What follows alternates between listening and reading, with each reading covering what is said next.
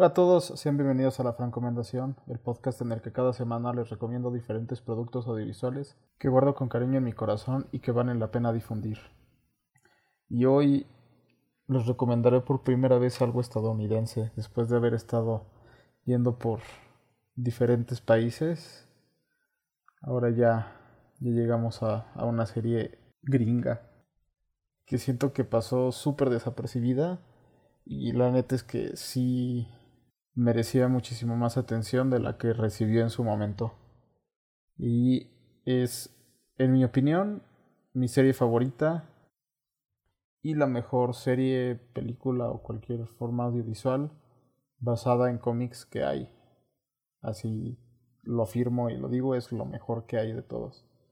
Y esta serie es Legion, creada por Noah Hawley para F X, que ahorita ya también creo que es de las mejores cadenas de televisión que hay en este momento, de los mejores canales, de las mejores productoras de televisión. Y si eres fan de los cómics, especialmente de X-Men, probablemente el nombre Legion te, te sonó, te significa algo. Y si no, pues te voy a dar como una explicadita de qué se trata. Legion es el nombre mutante de David Haller, que es el hijo de Charles Xavier, ¿no? El líder de los X-Men. Y Legion se llama así porque es un cuate que tiene muchas personalidades, no sé cuántas la verdad, pero cada una de estas personalidades tiene un poder diferente, entonces es de los mutantes más poderosos en el universo de los cómics. Pero lo que más me gusta probablemente de esta serie, sobre todo la primera temporada, es que si no conoces al personaje de antes, puedes terminar la primera temporada sin haberte enterado nunca que está relacionada con X-Men. No solamente hay como que ciertas pistas hasta el último episodio, pero pero puedes puedes verla sin enterarte que es parte de X-Men, ¿no? Y de hecho la creó así Noah Hawley a propósito, porque en el momento de hacerla, en el dos mil diecisiete, pues todavía estaba como muy, muy incierto qué iba a pasar con X-Men, entre que si se lo compraba Disney y todo ese rollo. Y pues Noah la hizo de tal forma en la que se podía, se podría haber conectado con las películas o podría haber existido en su propio universo dependiendo de qué pasaba, ¿no? También si él quería conectarla o si él no quería conectarla. Este, y al final pues ya sabemos ahorita que no las conectaron, ¿no? Pero entonces esto le da como cierta frescura porque no es una serie que forma parte de todo un universo y tiene que establecer las reglas que existen, que es lo que hacen muchas, todas las producciones de Marvel ahorita, ¿no? Que se tienen que estar conectando y tienen que estar haciendo referencias, y este existe en su propio universo y no necesita de más.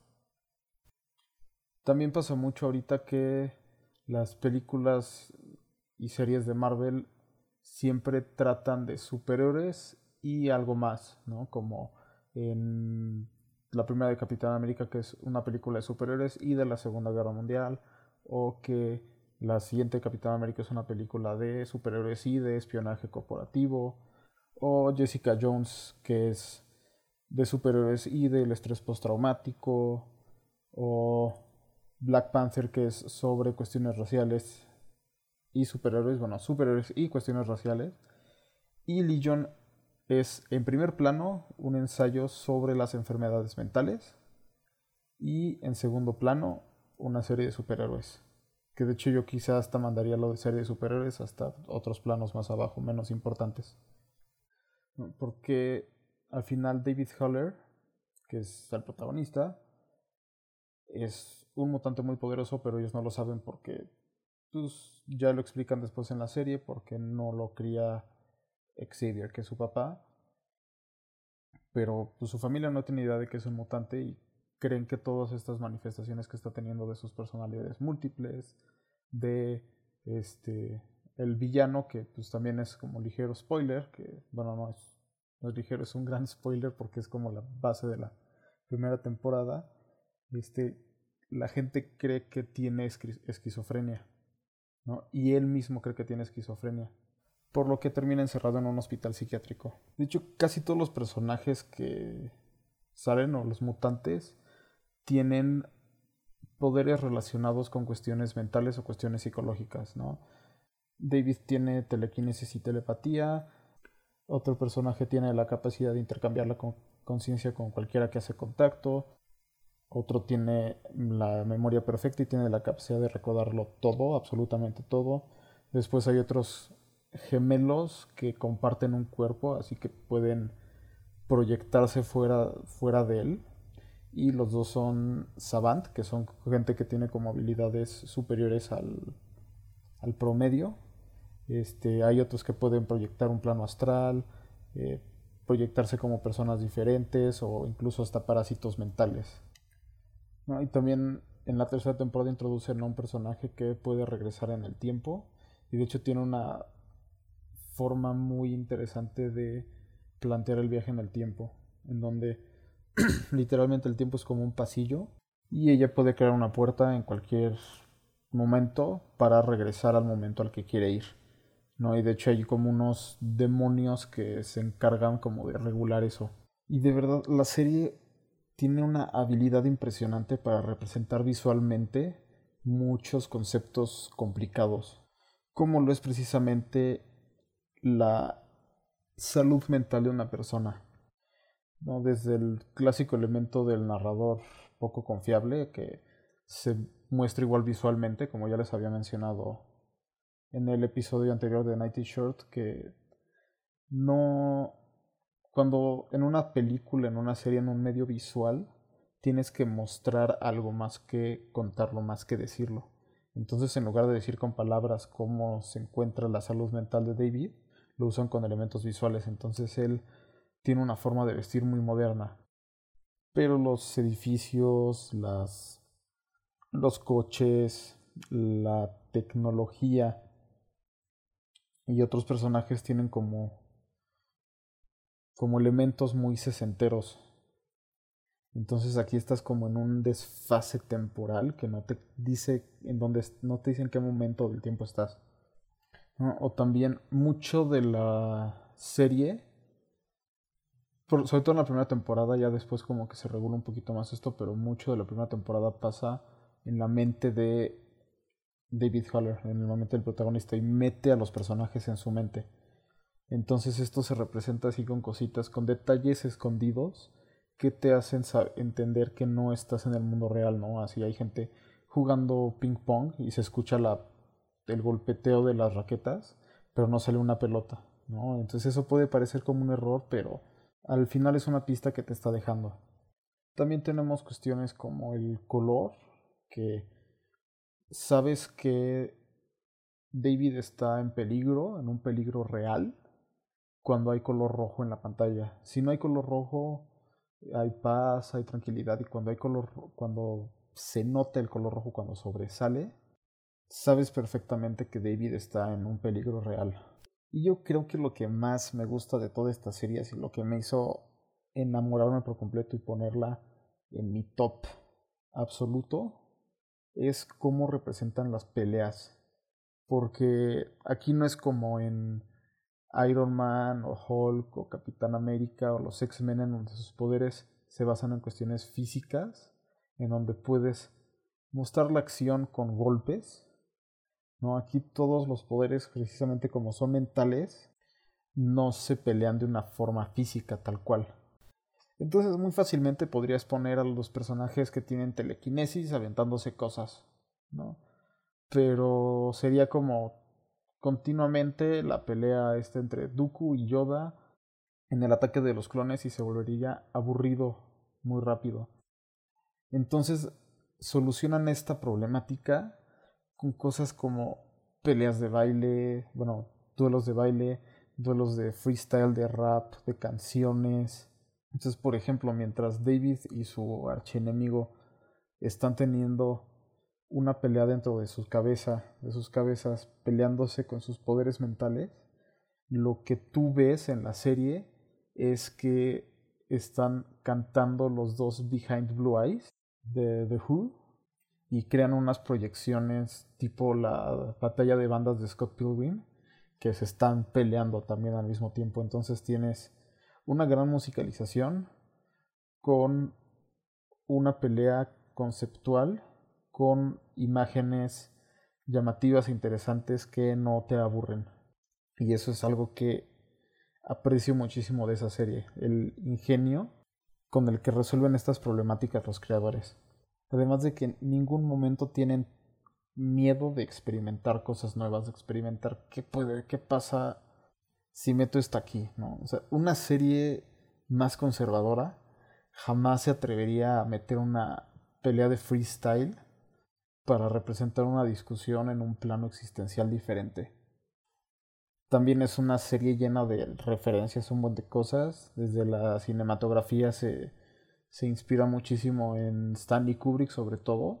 Como la sala común del hospital psiquiátrico se parece muchísimo a la nave, que no me acuerdo cómo se llamaba, de Space Odyssey. O la paleta de colores de la casa donde están los mutantes es muy similar a la, de los, a la del cuarto de Alexander DeLarge en La Naranja Mecánica. O el uso de cámara en momentos más tenebrosos se asemeja muchísimo a El Resplandor.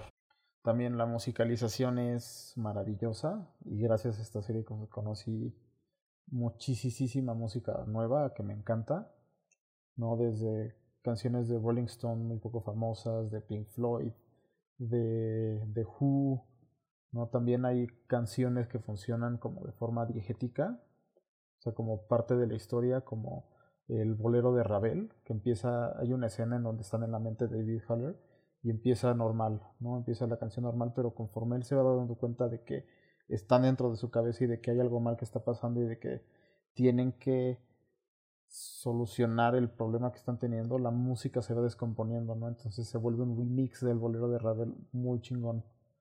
También hay otras canciones, otros momentos en donde David Haller tiene un reencuentro con sus papás y la crisis se representa con una interpretación también muy chingona de Mother, de Pink Floyd. Y hasta hay un cover de The Rainbow Connection, que es una canción de los Muppets. Entonces es una música súper variada, pero bien, bien chingona.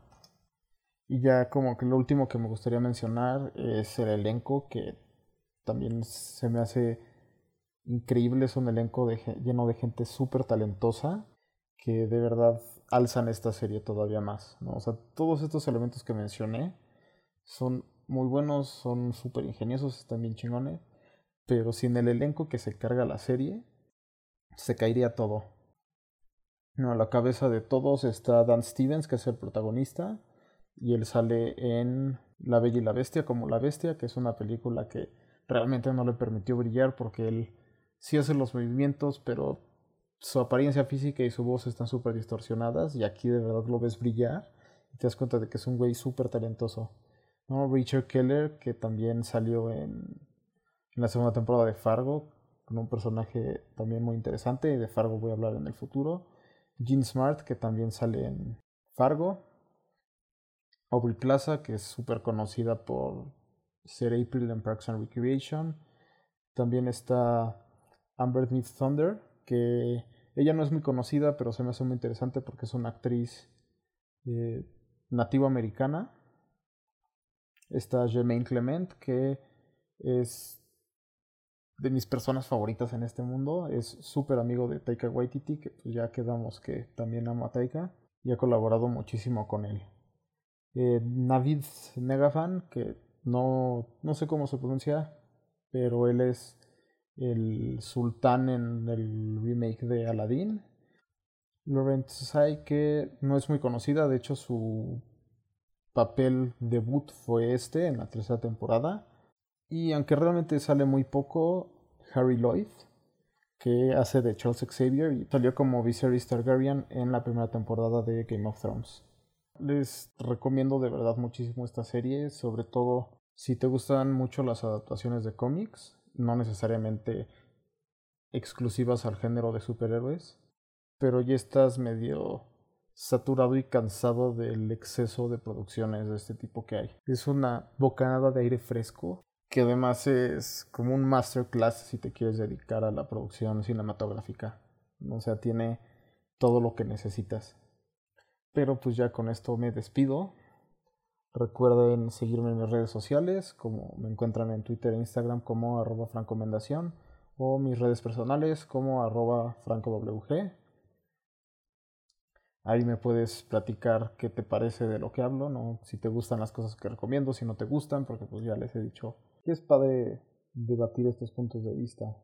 Y si te gusta el podcast, pues recomiéndaselo a tus amigos. Muchísimas gracias por escucharme y nos vemos, hablamos, escuchamos la siguiente semana.